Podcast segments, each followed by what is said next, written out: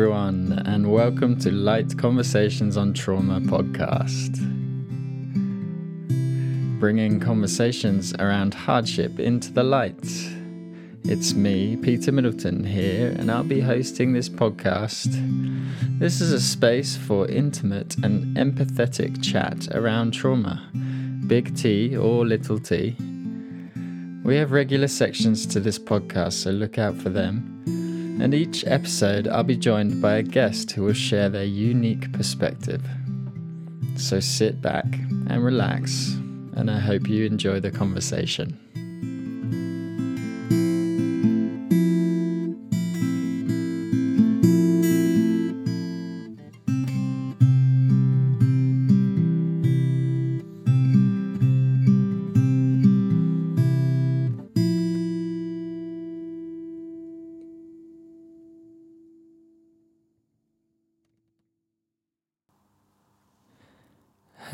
Welcome. I just thought I would put a comment in here at the top of the show to say that we experienced a tiny bit of, of technological difficulties.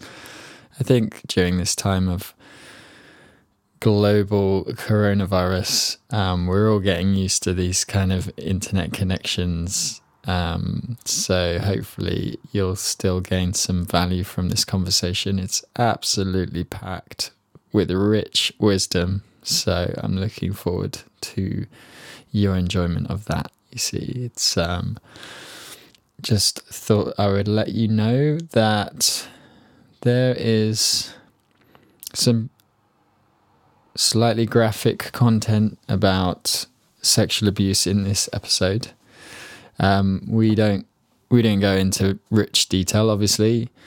Um, but there is, I thought I would put that in um, to start with because there is there is a section of this that could be triggering to anybody who's had that experience. Um, but we we do also provide Brenda and I provide a container and a space um, for a lot of the healing that we've both been through in in that area. So I thought I'd let you know. Welcome, everyone, and welcome to Light Conversations on Trauma. I'm here today with Brenda Florida. Hi, Brenda. Welcome. Hello. Great stuff. I'm so excited. I'm so excited to have you here. Thank you so much. And um, I, would like to ask you, what's your vibe, Brenda? Mm, well, I am so excited to be with you. So I suppose that my vibe is very optimistic. It's mm. um, I think I am always seeking to radiate, you know, like that's just a really important vibe for me to both, you know, to myself, uh, radiate internally so that I can radiate externally. And a really important part of who I am and the essence, I think, of. So I think the vibe that I have is really I am a lifelong seeker, to say the least. So, in a way that I, my personal and spiritual evolution is the number one priority in my life. And it took me mm. a while to really realize that. I have a big family, I have, you know, a lot of other things like everybody else that take priority sometimes, but underneath all that, we're driven by something you know? Nice. and i am ultimately driven by just a really deep desire to evolve into the highest expression that i can live in this lifetime in this incarnation. Wow. That's so lovely. I love the word radiate. I just love it. It's such a beautiful word. Right the first section um, Riding the Waves of Change is the one that you picked.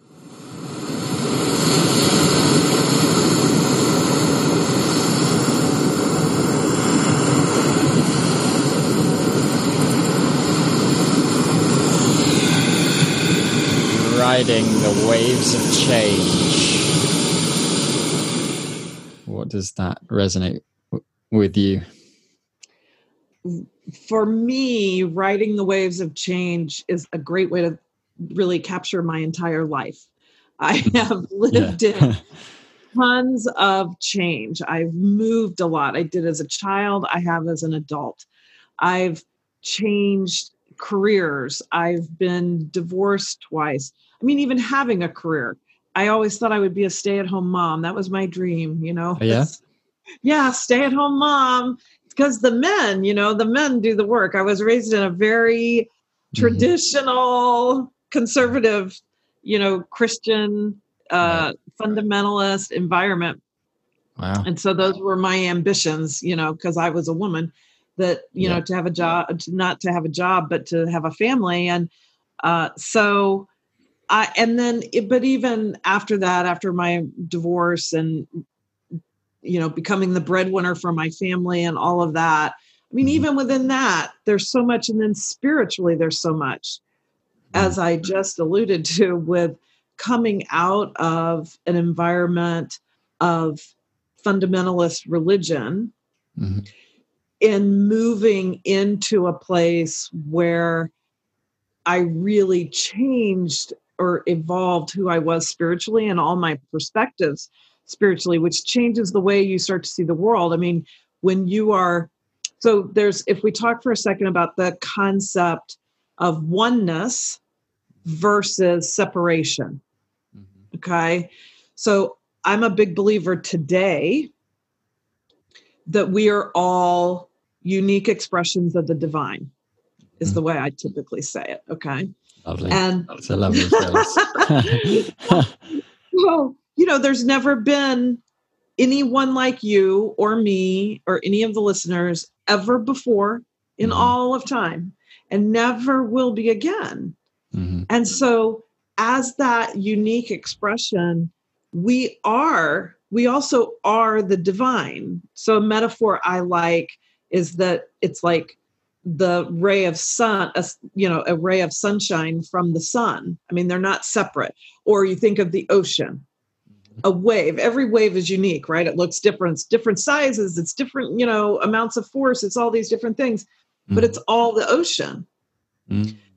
so if that's what i am of the divine that changes my perspective on everything because I was raised to believe the absolute opposite that I yeah. was a sinner from the minute I was born. Mm. You know, little baby, imagine that. That yeah, imagine that. Yeah. You know, such a rigid, such a rigid role for a human being, isn't it? You know, it is. Oh. You know, some stuff I bought a hook, line, and sinker. Man, I was a devout, you know, evangelical. Um, wow. So it was a big for me the the traveling distance from separation to oneness is huge yeah wow and so that begins to change everything mm-hmm. it changes how i perceive relationships it's changed my thoughts around living and dying i'll say you know uh-huh. because if we believe, if oneness is the truth, then there's no loss. Because mm-hmm. those two don't really go together. No. One loss, right? So, no. so it's that thing of I tend to be a very all or nothing person. Like I, I like, you know, to go big or go home, so to speak. Very good. Very good. Yeah. And so when I ha you know as an adult as a child i didn't have the ability to challenge what was being thrown at me for my beliefs mm. and yeah and, and and so it is know, so i just say the way it is yeah you know i just absorbed them and that became who i was mm-hmm. but as an adult kind of late in life like i didn't really start questioning my beliefs until i was in my very late 20s or early more in my early 30s mm. and so i tend to think well wait a minute you know like if that's true if oneness is the truth mm-hmm. let's take that to the extreme you know i don't because it's just the way i think and um i can't find a hole in it you know but mm-hmm. what it requires is then i believe that everything is for me mm. the worst things that have happened, and I've had, you know, some pretty uh, traumatic things happen to me. Mm-hmm. Or, you know, even just more, whatever quote unquote normal challenges of life that we all have. Mm-hmm. Well, if I'm believing in oneness, then that has to be for me. That has to also be part of the divine. That has to also be part of that ocean. Yeah. That's, yeah, that's wonderful. Because yeah, and then because if you don't do that, that's what spiritual bypassing is, basically. Yes. Yeah, right. It's like, oh, um, everything's one, but not not the bad stuff. Like we don't want right. that. that yes. can go away. I don't want it. Um, yeah.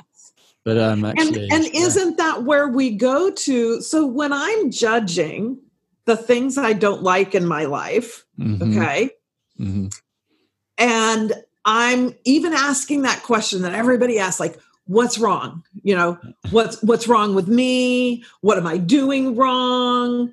You know, mm-hmm. where am I not being good enough? Or am I good enough? Like all those are questions of separation. Yeah. Yeah.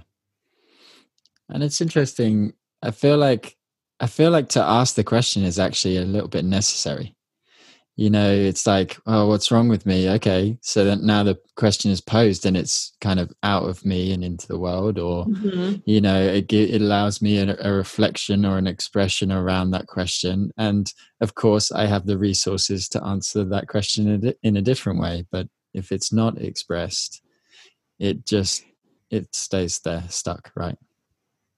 Yes and i think that to our topic of riding the waves of change that's mm-hmm. the whole crux of it to me or the the the work of it or the journey part of it is how do we really do that so mm-hmm. how do i feel the feelings mm-hmm. express what needs to express not go into spiritual bypassing not go into denial mm-hmm. right but also not get sucked in to the illusion of separation right so yeah. I'm not proposing there's a perfect spot for that. I think everybody does it a little bit differently, mm. but that's the whole I mean that's why I'm a coach. That's why I I do what I do professionally as a what to me now I would say is just a has been a natural byproduct of my drive personally to this kind of evolution. Yes. Okay, does that make yeah. sense? Yeah, because yeah, I think it's just like an, a natural, natural um, evolution of as you mature in spirit. Like you become, it's like like people say, like you can you can grow as an adult, but not grow in in spirit. You can remain, you can remain, yeah, like an adolescent spirit. But if you do, if you do start to mature you know you'll inevitably attract people that that want to mature. And so yes. you become yes. you become that that person. Yeah. Yes. Interesting. Yes. Yes. And so i think that that's what it's about. It's about navigate how do i do that? I don't do it perfectly you mm. know? Um, and my clients don't do it perfectly but what we're doing is we're hopping into the arena right yeah. to figure our own authentic you know path mm. through that to figure that out or uh, you know mm. uh, figuring i don't really like that word so um mm. but to experience it and adjust right. right figuring out to me is a very mental thing and that's been one of my weaknesses in life is i go very quickly to my analytical mind and figuring yeah. things out so sure. um yeah so I, I want to correct that because what's more true for me now is that I'm really intentionally trying to do it from that energetic and heart a heart centered place, not a head right trip. Right. Yeah, I do. Yeah, I deeply believe that now as well, like in embodied experience, and mm-hmm. I actually just believe that's where the magic of life is. You know, I think, yeah, okay, I'm you know i'm thinking of michael singer right now he, he says pain mm. is the mm. price of freedom right so Yeah. Yeah, it's like it's I think pain as an energy, pain as an energy is is different to joy, mm-hmm. but it's mm-hmm. also part of life. And it can be it can not enjoyable. I don't want to say that, but it's but if things are natural and they're flowing, then they seem they seem easier. I'll, I'll put it that way. Yeah, and I feel like when you I don't know, you can tell me if this is true for you. For me, when I look back on my life, you know, every painful thing had such a purpose. Yeah. You know, so then, you know, of course, it wasn't, I don't mean to minimize what it's like to go through it, right? It, it's, you know, that Absolutely. part's not fun. But when you can imagine, and so this is what I try to do now is I'm like pre, I, I want to put myself in a position that today's pain, mm-hmm. I can at least see as, okay, this is for my good and even if I can't see it now, I know I'm going to look back and this is going to have propelled me to a new, you know, higher expression yeah. of myself. And so I want to just trust it. I don't want to mm. waller in the pain, as we would say in the yes. South. Uh, but oh, nice. but but I I want to experience it and trust that it is you know it's like the refiner's fire or you know course alchemy is the perfect metaphor yeah. there it is turning yeah. me into yeah. this even higher expression that's beautiful just want to drink that in i think i was taking a coaching call um, with the men's group that I, I do with connor beaton and he was saying that you know most people just um, reject resist or avoid pain mm-hmm. and also mm-hmm. like there's another option of wallowing and you could i actually yeah.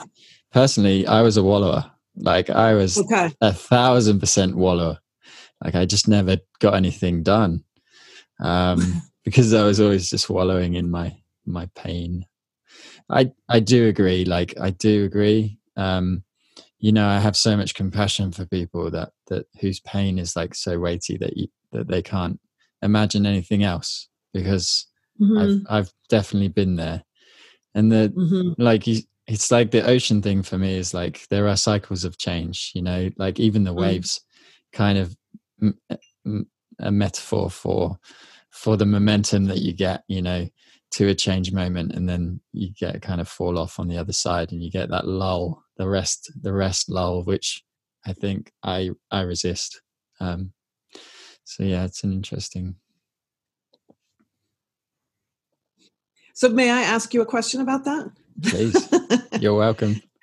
Because because one of the things that i think and I will often ask a client, I think when we have a pattern, like you're saying you used to, you know, tend to wallow in it, mm.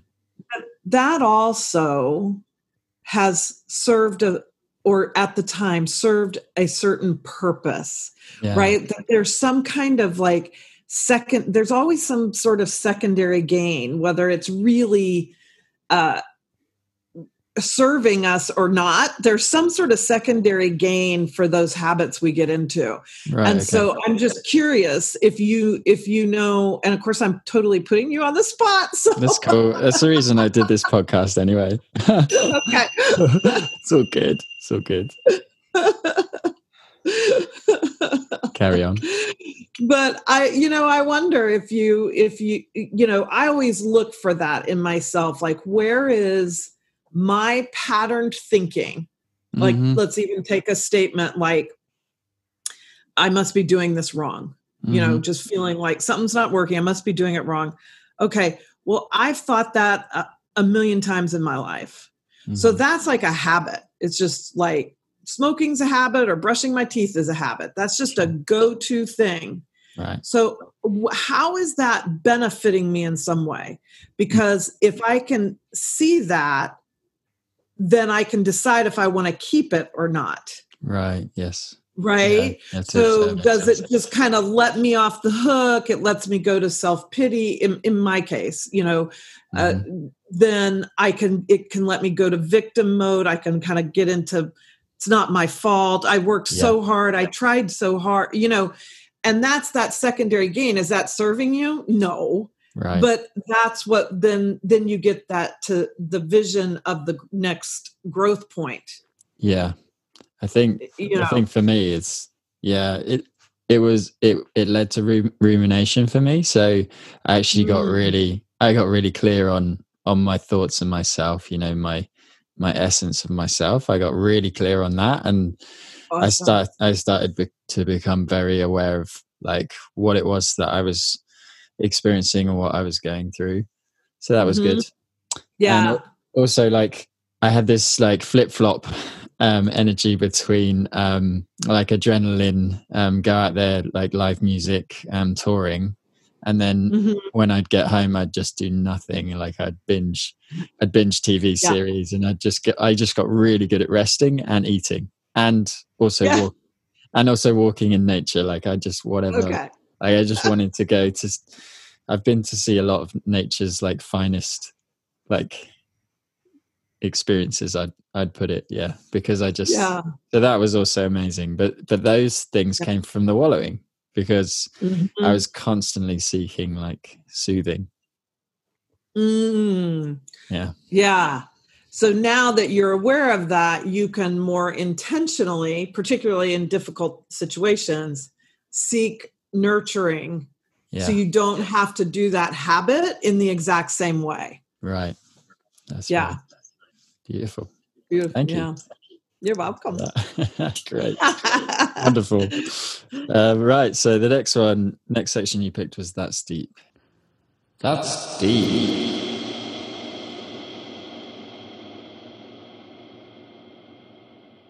yeah. What does that mean to you? What do you want to talk about? Can I just say this is my favorite section? Just before we start, just love it. It's Such an amazing thing. Ah, yeah. So it is. So I don't. I don't really want to skip anything. Mm, So part of it's deep for me means that as soon as I start to see something, like I get a glimpse, you know, how- you know how awareness hits you. Like sometimes, I mean, sometimes it's the crashing of a big wave that you can't avoid. Okay, Uh huh. but a lot of times it's a little more subtle than that Yeah.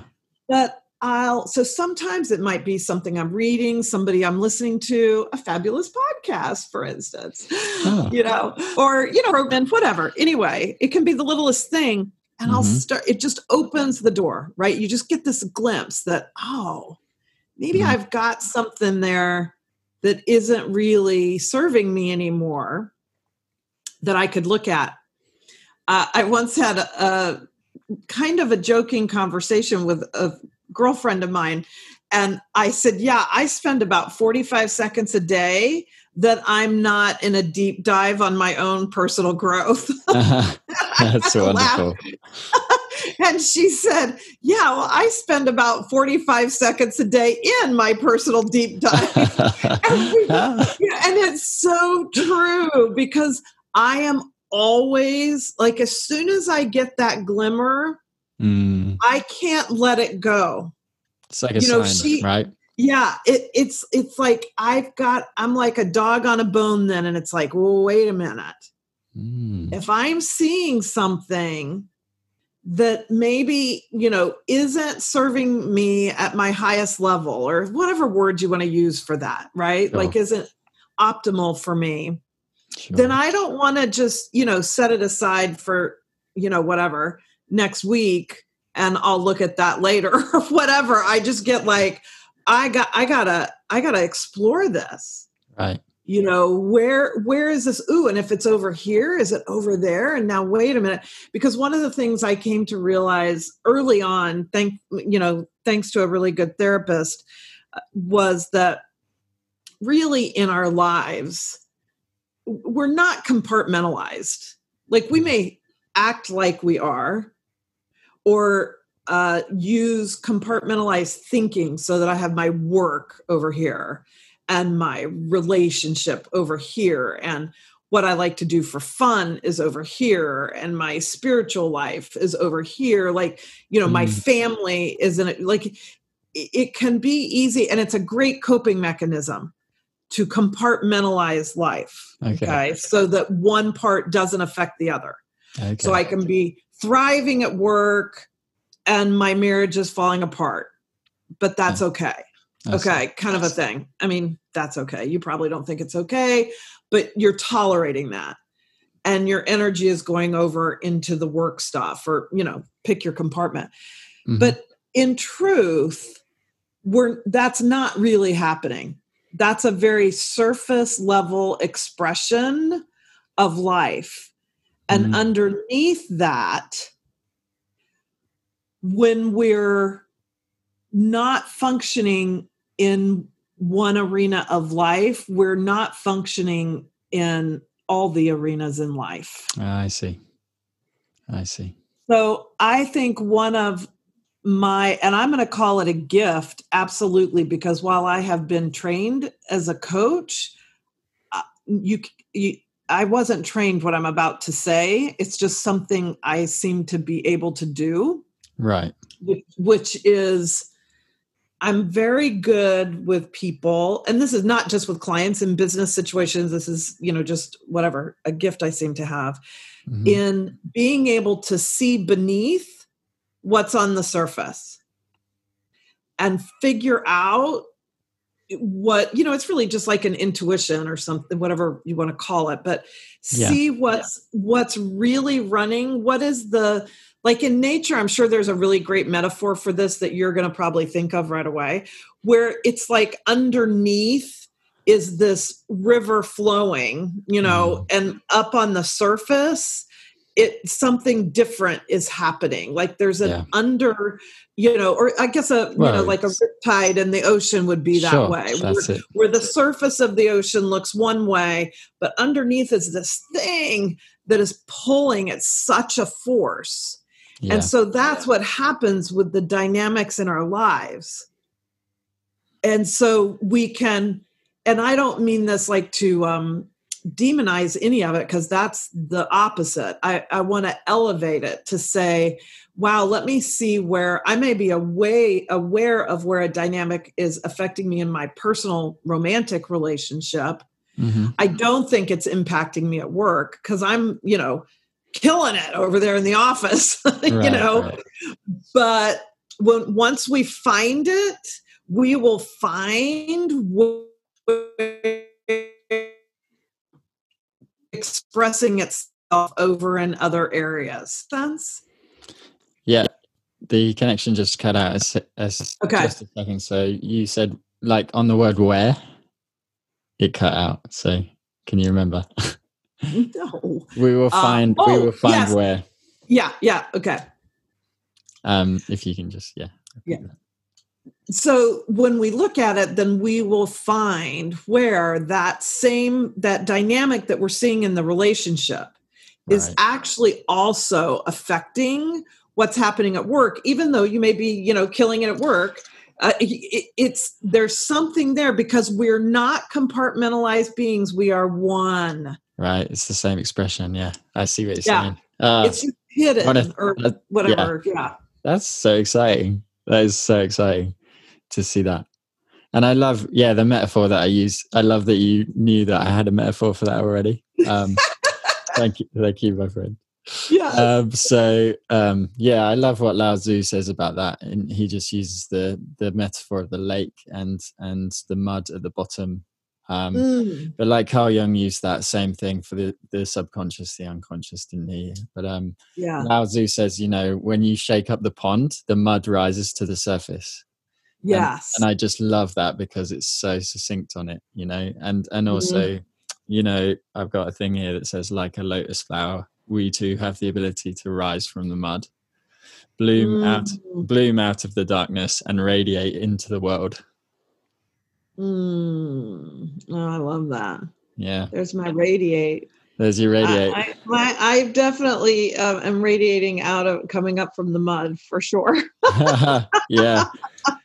And I love I love calling like shadow work mud work now because mm-hmm. I just mm-hmm. find it I thought it's a fun way to do it. It's like oh, this is a bit of mud. Got some yes. mud work to do. Yes, and that's the thing. Like yesterday, I had a thing hit me, and I was like, "Oh, like here, this it, it was an upsetting situation mm-hmm. that all of a sudden I just realized, ooh, here's the gift of letting me see where this old pattern, for me, it was a pattern of condemnation from all my religious stuff. Okay. Okay. Okay. okay. So where did I now I see a piece where this condemnation is a piece of mud, you mm. know, mm. that I didn't realize was there. Right you know and right. so that's why all of these things that are so inconvenient and not fun to go through end up being for us because if that hadn't happened i i who knows how long it would have taken me yeah. to realize i was harboring self condemnation right. in yes. that in that arena yes. you know? And so then it's like well once i see it now you know everything that has light on it just the power of it over you shifts. Yeah. My yeah. it. that's be- like and i think that's beautiful because once you see the theme um it's not just like it just goes away and vanishes. Like it's it's subtly imbued in it's internalized in all your voices isn't it?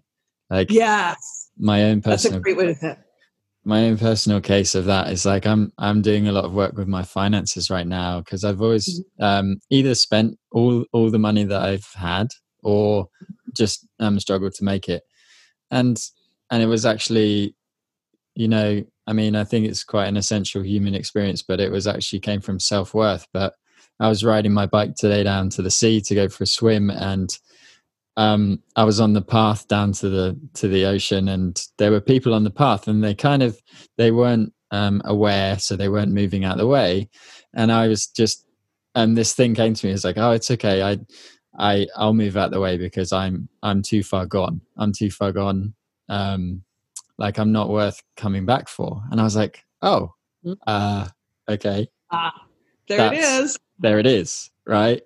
It's like. Yeah leave it leave me behind. I'm i'm yeah. I'm broken. Right. Uh, and too far gone. Right. so so i i don't live my life in that way but it is still it's still in there. It's still internalized right? And exactly. that was exactly. that was just people walking on a path. So yes yes. And yeah. isn't that the way it goes? I yeah. mean life is always if we want to see it yeah. Life is always showing us these little places where it's like, oh, Peter, there's a little piece of unworthiness. Yeah. Let's let you see it so we can we can eliminate it, you know, so yeah. we can we can get that mud cleared out.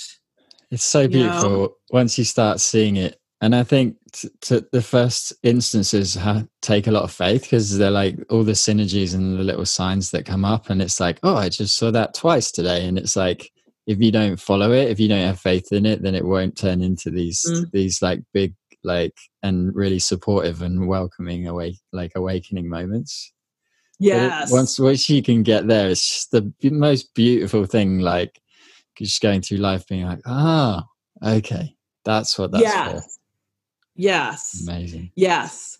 Yes. And I think that's where we can grow because, you know, a lot of people, and I've certainly asked the question myself, of like do we always have to learn through pain you know right. does it always have to be through the struggle that the lessons are um, learned and mm. I, I think that's what i'm growing into is that because i can as much as my optimism uh, wants to say no i can just learn through joy you know i want to just learn through joy now yeah.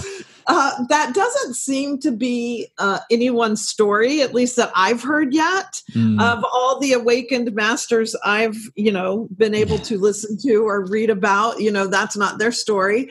No. But nor do I want to set up a premise or a belief that mm. the only way I'm going to learn is through struggle because when you're remember i opened by saying i am a seeker like there's nothing more important to me than my own evolution mm-hmm. so i don't want to be saying uh, okay i'll have a life of struggle for the rest of my life because i want to evolve like i don't like that equation either yeah so i think it's that yeah. i think that's where the concept of ease it comes mm-hmm. into it not which is different than easy ah you know? So when I can be open to the really subtle ways, like on a bike ride down to the sea, mm.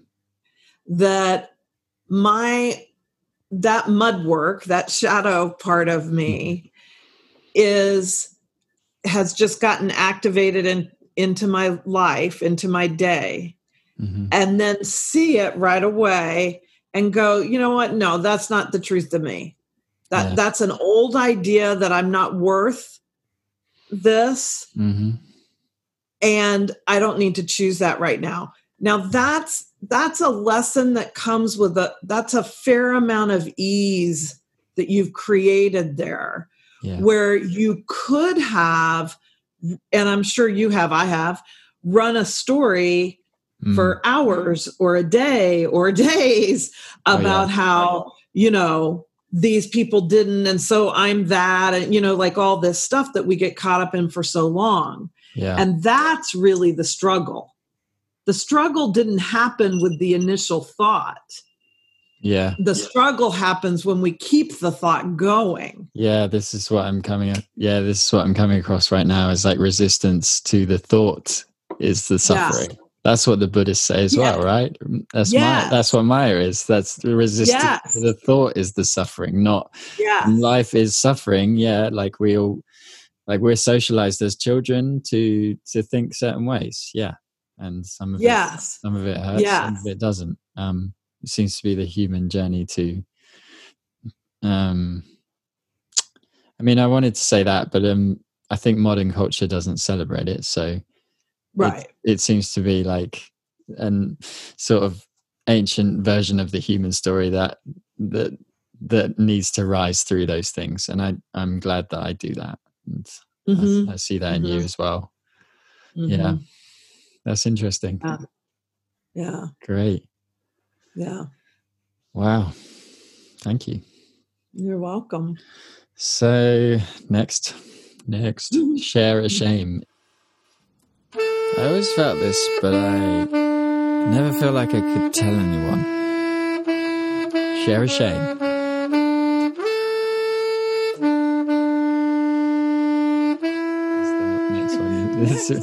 and next, and next, it's like life, right? It's like, oh, what's next? yes, okay. what's next? Shame. Shame. Woohoo! Actually, oh. you know, what? I'm weirdly fascinated in shame, and um, I've experienced so much of it in my life, and I think mm-hmm. we all have. I think we all have. Mm-hmm. I think this it's like this really deep kind of crux issue for for humanity at the moment. I feel so. I'm glad you picked it. Mm-hmm. Yes. Well, I mean, I think part of that is because we're ashamed of our shame, right? Like it's its yeah. own self fulfilling little thing. It's a spiral. yeah. yeah. The downward uh, one. yes, a downward one for sure. Uh, you know, I I was raised in such a household and then beyond that a religious culture of shame. Mm-hmm. But again, and I think this is always interesting, some people like my sister for example, she didn't take on all that shame. Right. It's not to say she doesn't have it you know but there we are growing up in the same household in the same religious you know going to the same sunday school. Yeah. And i took on all that shame.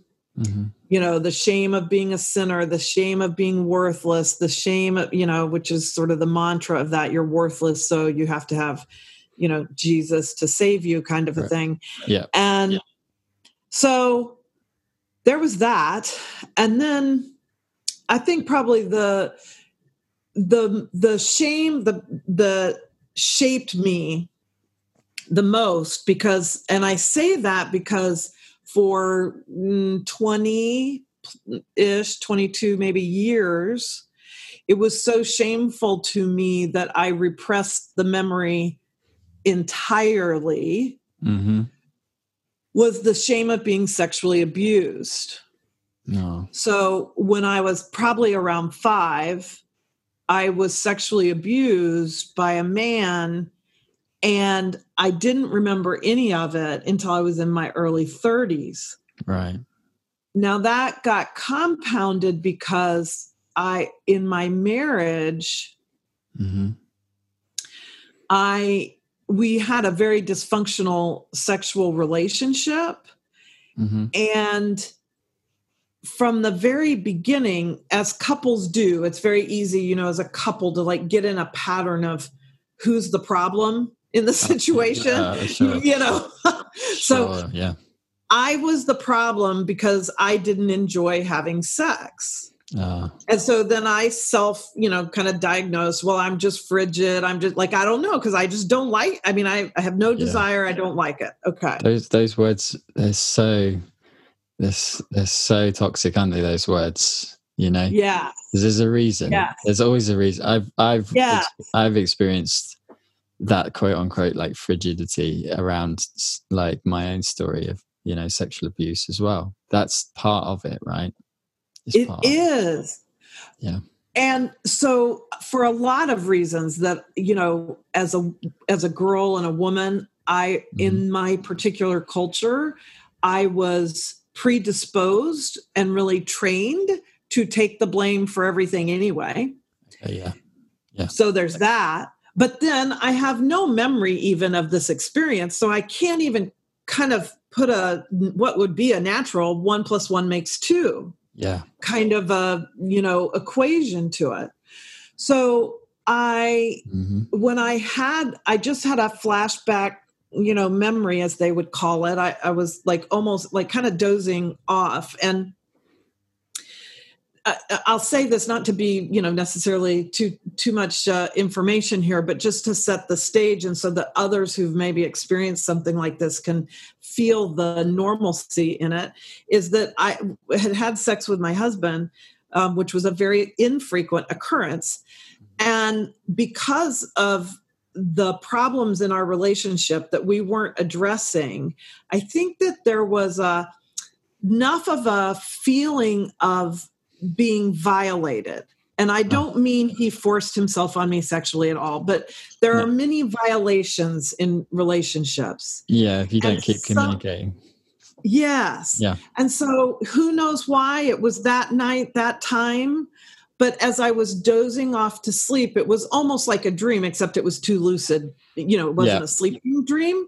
Uh, and I could, experience, yeah. Okay, okay. And so yeah. I could see myself as a as a little girl this man on top of me. I can feel him on my body. Right. You know, and. I realize, I mean, and I, in that, like, I just knew it, it happened to me.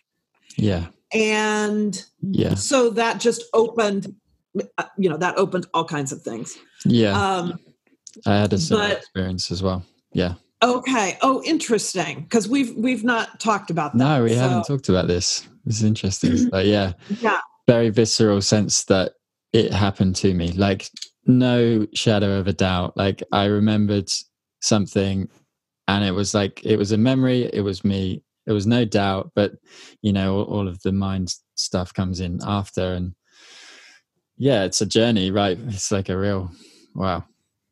But it's yeah. yeah and it's you know so it was uh, uh, at the one you know on the one hand for me it was like oh okay right now some of this in my marriage sexually makes sense like right. all, now i'm starting to get why i have this you know right. so that was that was in some way a relief i suppose but then you've got this you mm-hmm. know gaping wound all of a sudden that you didn't even realize was there that needs attending to. Yeah, sure. And it, it really is.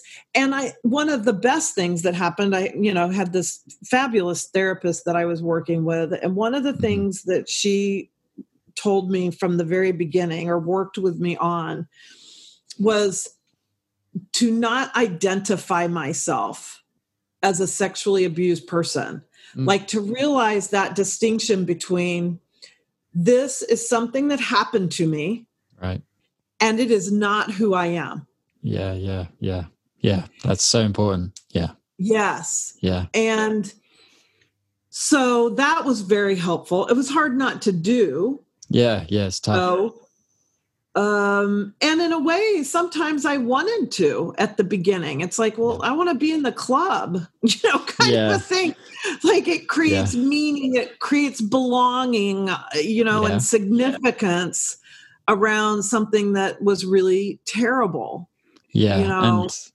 And it's kind of like the wallowing, I guess. It's really it's sort of how how to process it. It's it's obviously one of the hardest things to process in in human experience, really.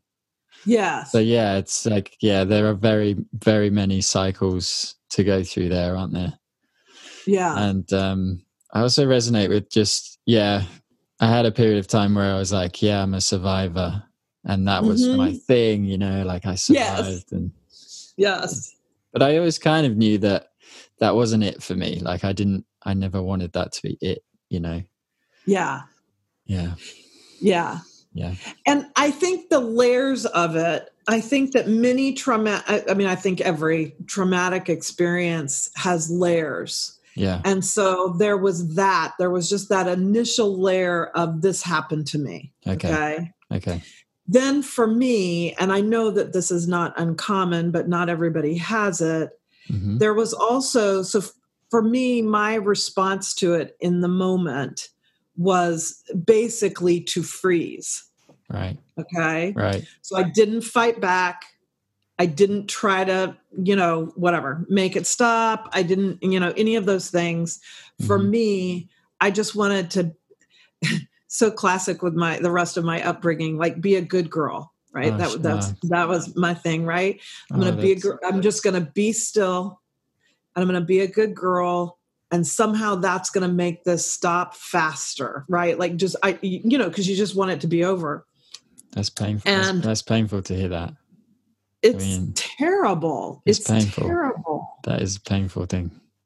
Yeah. And so then you hit that. Like then it took me a while before I could even, it's like, well, uh, like then I realized then I had shame that I didn't fight back, that I didn't, you know, yeah. try to tell anybody that, I, mm-hmm. you know, and now I'm, of course, I'm not even remembering this till I'm a grown woman. Okay. Sure. And, and I, and by the time, yeah. yeah. And by the time I'm remembering it, I also have four children of my own, two of which are girls. Okay. So at the okay. same time, okay, I'm I'm having my own experience and thinking like a mother with like, wait a minute, you know, have my girls experienced something? Have I protected them? Have I not protected them? You know, like all mm. it just opens. But the mm. gift that that gave me was also the way a loving ideal parent, I'll say mother, because that's what I relate to the most, sure. um, would look at a child. You know, like what would I have wanted my mother's response to me to be if at the time I could have told her? Mm-hmm. Yeah. So I could come at you know, like eventually, I'm not saying this was easy or instantaneous, but no, I got to where I could come at myself mm-hmm. from that place and and just hear those words of oh my gosh honey like this was mm. you know that wasn't the wrong thing to do. That yeah. you know it's an understandable response. You were scared like of course you know why didn't i try to stop him before it happened? Like all the things you know yeah, that, yeah, that you do. So but i think whether it's sexual or some other thing i mean i have a lot of shame around money as well. Mm-hmm. and I mean, really, I'm saying the same things and asking the same questions and, you know, hitting myself over the head with the same kinds of accusations there. Yeah. You know, yeah. it's just a different context, it's a little different story. Yeah. But but I think I think this the sexual abuse thing is is it's like I, I was I read I mean I'm still reading it because it's so deep. It's like healing the shame that binds you. Yes, yes, uh, John Brad. Yeah, yeah John Bradshaw, Bradshaw, yeah. And just just the amount of like aha moments and just be like, you know, he says that sexual abuse is the instant of abuse that um creates the most shame, creates the most shame and does it the mm-hmm. quickest, you know?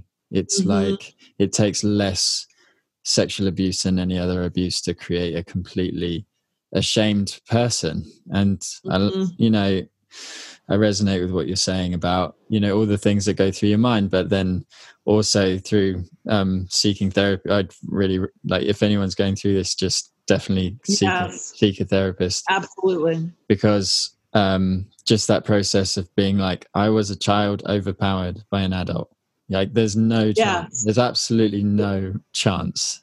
And and the freeze oh, response, yeah. you know, fight or flight, sure, but like freeze response is also but very. Freeze is the other, yeah. it's a natural response. Um, you know, it's an intelligent and listen response. it saved me i mean who know nobody knows yes, you know so sure. that's the other thing if i had tried to fight back or if i had told somebody and i had just been faced with you know a bad response. You know it isn't true keep your mouth shut which many people go through. Yes okay? They do. That happens often because especially when it's inside a family because the family can't take it or the parent can't take that they didn't protect their child from it. Yeah. and so they really would rather their child keep their mouth shut you know?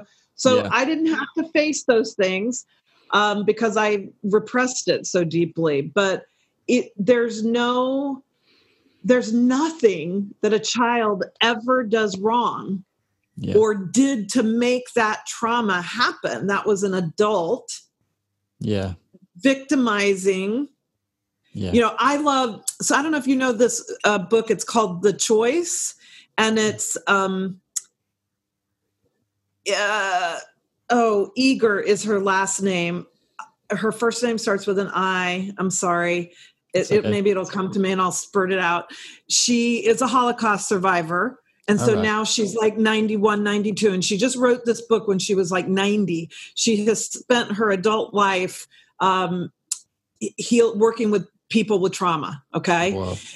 And she makes the distinction that you can be so this is not the way i just used the word a second ago so i'm going to correct myself her distinction because i love it, mm-hmm. is that you can be the victim of somebody else you know yeah. obviously somebody else can be the perpetrator and and do something to you so you can be the victim but becoming victimized uh, is your that's where the choice point is right to right. leave it with them yeah. it's their they victimized you they they or no they they perpetrated an act on you right so they but I don't have to choose to be victimized by it, which is where the power, that's the the yeah. empowerment piece of right. of bringing back to yourself that which to take from you.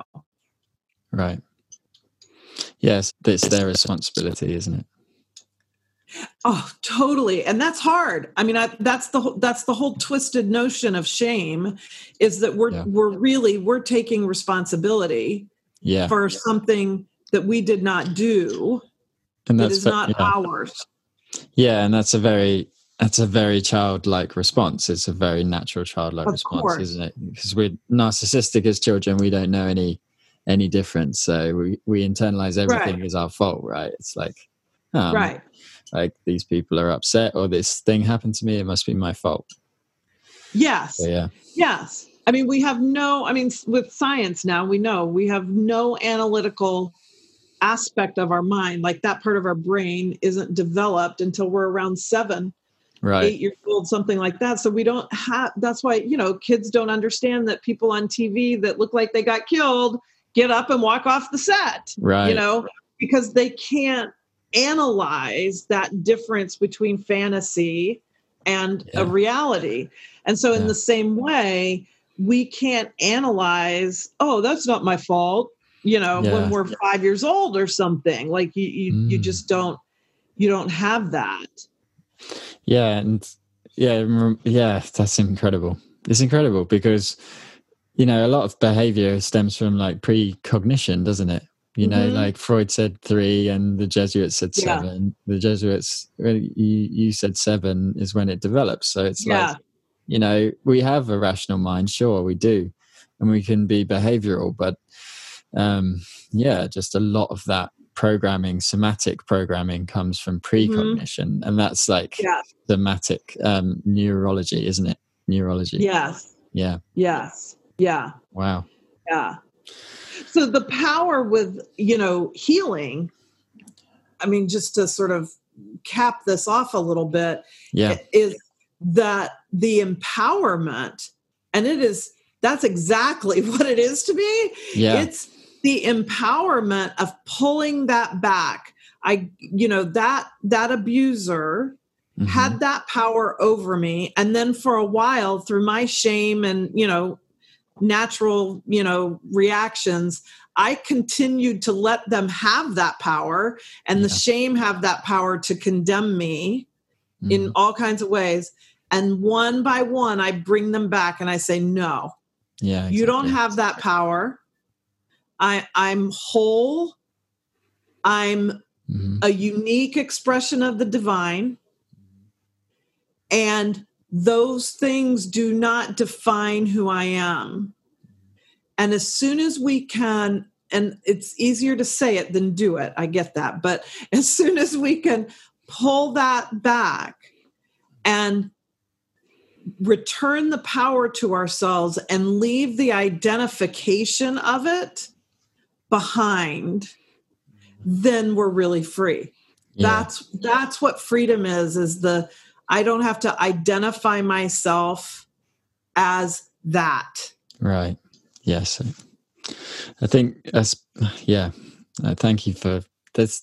I'm actually awed by this um how, where this conversation flowed in this time. Do you know what I mean? Like this 15 minute section has just gone a lot of really deep and powerful places. I'm so glad that mm.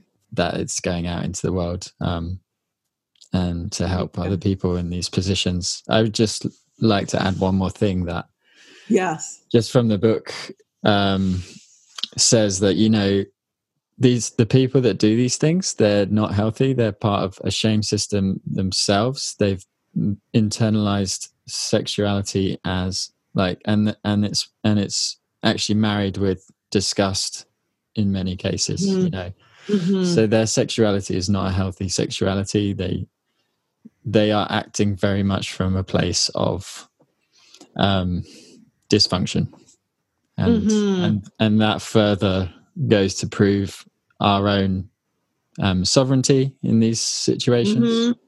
you know mm-hmm. i feel mm-hmm. So I, I love that word sovereignty. Yes. Yes. Yes. yes. Fantastic. Yes. Yes. It is. Lovely. Yeah. Ah, deep breath. Okay. That's cool. Well, um, the last section here is we usually do is 315. So is there anything um, so what it's just a free canvas for you. Paint paint whatever you want on it. well, you know, it could be that. So there's a couple themes in my own life. Mm-hmm. And so, of course, they express themselves in my work because my work as a coach and a speaker and a writer is like I think I said this at the very beginning, it just feels like an organic outgrowth of my own journey. Yeah. You know, I haven't done this my whole life. I've I've spent most of my, you know, work life in the real estate industry. So I, I, wasn't born a coach. I haven't been a coach for mm-hmm. 40 years or whatever, you know.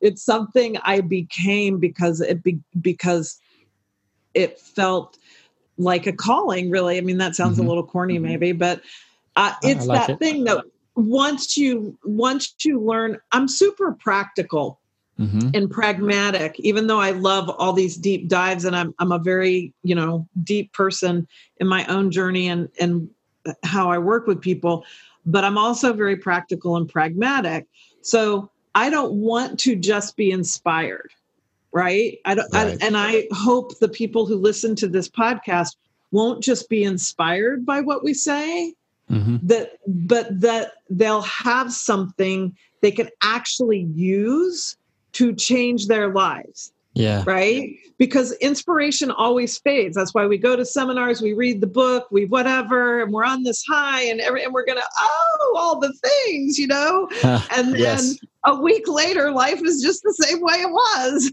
yeah, it's so true. It's the experiencing, you know, isn't it? You got to, yeah. got to put that into yeah. experience. You have to. Yes, yes, because that experiencing it, it, it it's never really real to us in our minds, mm-hmm. right? Like you can play, how many times have you played a conversation that you want to have with somebody over and over and over in your head? And, mm-hmm. you know, or you're going into a, like, I think about this a lot because I'm single and I've been single for a long time. So it's like, okay, if I had a relationship, here's how I want to be. And here's when we, if we had difficulty, kind of like that mental rehearsal, yeah. you know, you know, who, who do I want to be when I bring my best self to a relationship? Yeah. But you know what? Until that for me, a man, because I'm heterosexual, but oh, yeah. until that man is with me and we're in that conversation, I don't really know. Yeah, exactly. You know, yeah, exactly. can I, because I haven't experienced it. So I think experience is the, the, ultimate that's what starts to create the knowing you know when you just have that now i have this gut knowing that you know I'm free, like for me, I would say, I'm free from the shame of that sexual abuse. Now, that took me about 15 years or so. Okay. Yeah. Uh, so, you know, but, but now I feel free from it. And by free, I just mean it doesn't unconsciously bite me in the butt. Right. Okay.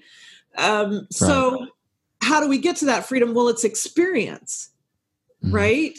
I got myself out back out in the world in as a sexual being mm-hmm. with the you know doing the work on all the trauma I had experienced. But if I had never gone back out in the world as a sexual being, I could have said, Oh, I'm all healed. I'm all this. I'm all that. But I don't know because I'm not actually trying to have sex with somebody. So I don't know. Yeah. Am I going to have another flashback? Am I going to have, you know, like, you you don't know. That's part of the journey to healing is i've got to go experience this now in some kind of new way so that my healing isn't just theoretical. Right. I suppose okay? that's, that's what we were saying about cognition and and somatics isn't it? Yes. Difference. Yes. Yeah. and so to me that's why so one of my big themes in my life i realize is that everything I do is also moving me towards freedom. Mm-hmm. That's like my ultimate value, I think, in life is freedom. And so when we can free ourselves from these things that have held us, then we experience, so you can have a different life yeah. Okay. But then my mind immediately goes to, okay, great, but how do I do it? Yeah. Yeah. Okay. Yeah. Yeah. Yeah. So I'm a process person. So I have in my um, a, a, new program I actually just developed that is coming out next week. I figured out this. I call it the Freedom Unleashed process because I'm Great all about freedom. I love that word. And so it, it there's these four steps that I take people through where we uncover, mm-hmm. then we unravel, we unlock, and we unleash. Okay. So uncovering, you know, is just kind of that awareness piece on all sides of it. What do I want? One of the things that shame does to us and lots of traumatic experiences is it it makes us sort of dummy down what we really want because yeah. we don't think we're worthy or we don't you know so what yeah. is it that we we've got to uncover that what do i really want in life and i've got to uncover what's keeping me from it you know mm-hmm. where are my blocks where are my resistances where you know okay mm-hmm. so we've got that but then again great now what do i do with it so that's where unravel comes in And I Mm-hmm. picked the word unravel, or that came to me because it feels very non judgmental. And I love that. I, I'm so prone to judgment from my religious background. Yeah. And it's something that is very distasteful to me, being judgmental. Yeah. and and pers- the self-help world can come off that way even the spiritual you know world can come off very Yeah. well if you're not you're not you know and it's all very judgmental sometimes Yeah, it's it's weird, isn't it? Because we're prone to making judgments, aren't we? But it's Yeah. almost it's almost like you have to sort of make um, just rework the judgments so that you're not being judgmental. well it's very you have to work with the mind. Yeah, yes it's Yeah. intentional you're not going to accidentally just wake up one day and stop being judgmental okay Mm. It's it's an intention so it becomes like everything else we do a practice it's Right, a practice. of it yes, lovely. and and so to me the word unravel is the word i like for how we look at our stuff hmm without judgment so that we can unravel the hold that it had on us Yeah, that's beautiful. okay I I particularly Yeah. like Unravel because it's very natural. Like it's a very Yes. natural process, isn't it? Yes Things, And- so many things takes unravel. time. and Yeah. it takes time right it doesn't just like poof Yeah, it's gone because yeah. that's not how i've experienced my growth any what trajectory anyway it doesn't No, poof it's gone you know so there's the unraveling hmm And then from there, we go to unlock, which Mhm. for me, unlocking is the beginning. Unlocking is the, well, okay, if I don't want this, I don't want shame sexually, hmm well, what do I want?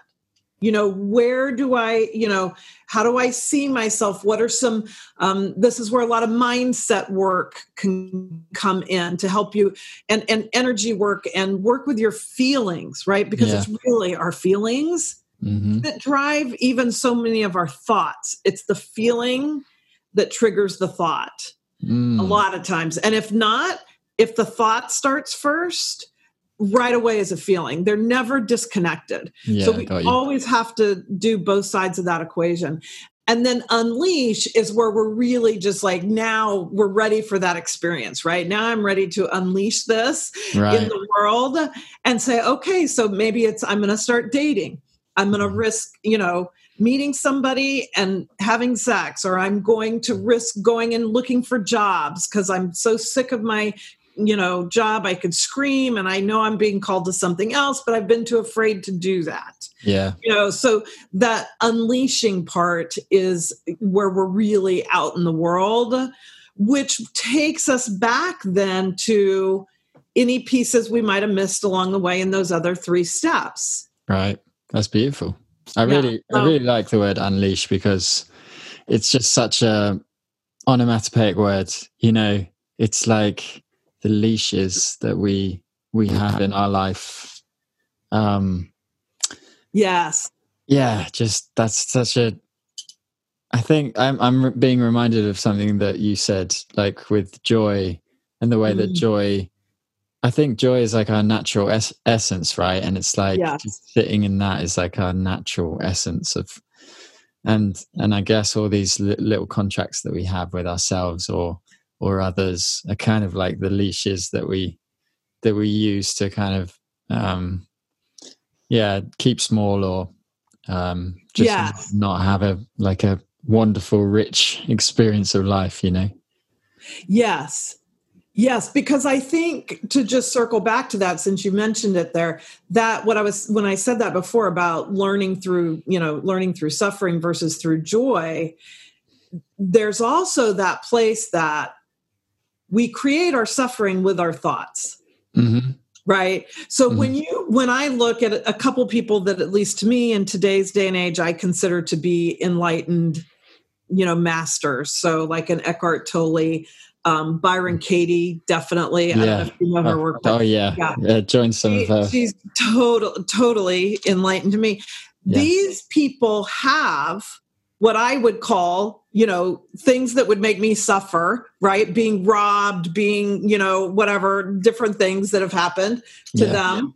um, somebody tried to kill Kate, Byron Katie one time, blah, blah, yeah. blah, you know, gun to her belly kind of a thing. Okay, I would create suffering out of that experience, okay, yeah. because that would be suffering to me. She had the experience, but she doesn't relay it as suffering.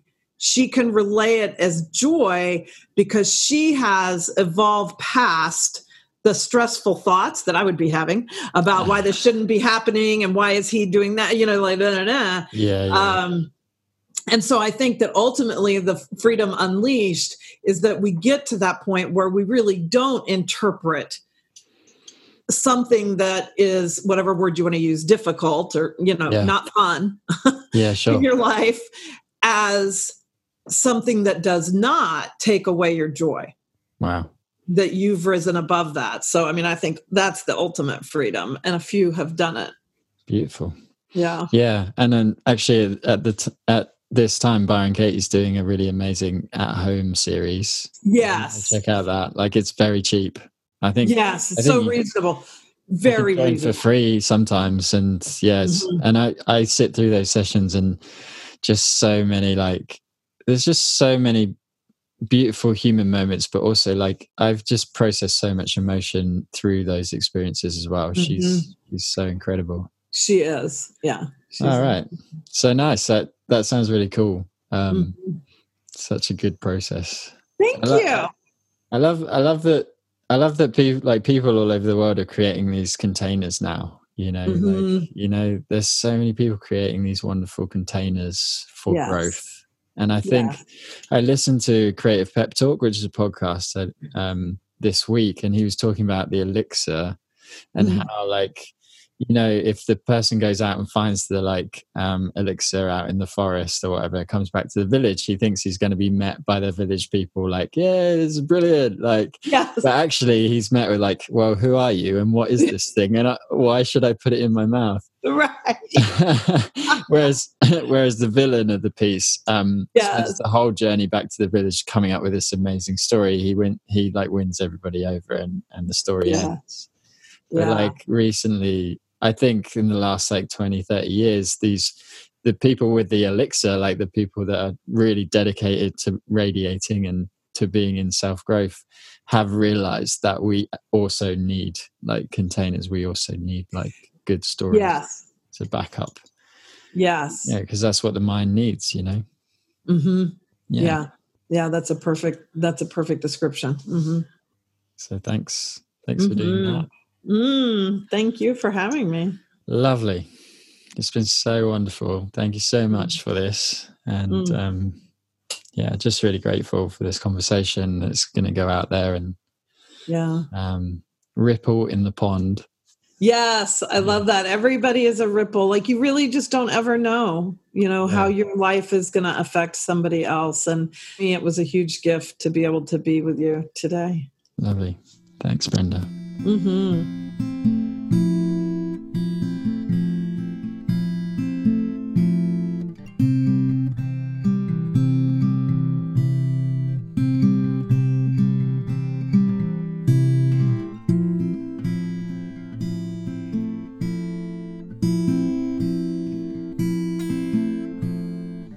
Thank you, everybody, for your time, attention, energy, and love today. If you've made it this far, then you've been on quite a journey with the two of us. There's so much in this episode. I'm so glad that it's going to go out there and ripple through the collective. Thank you for taking this journey. Thank you for taking this journey with us. If you'd like to know more about Brenda, um, you can go to brendaflorida.com there's also beautiful podcast that she's created called Liberate Your People Pleaser. And that can you can find that on Podbean, P O D B E A N dot com. And just search for that name. I'll put all of all of that in the show notes as well. Thanks for listening and take care of yourselves. See you next time.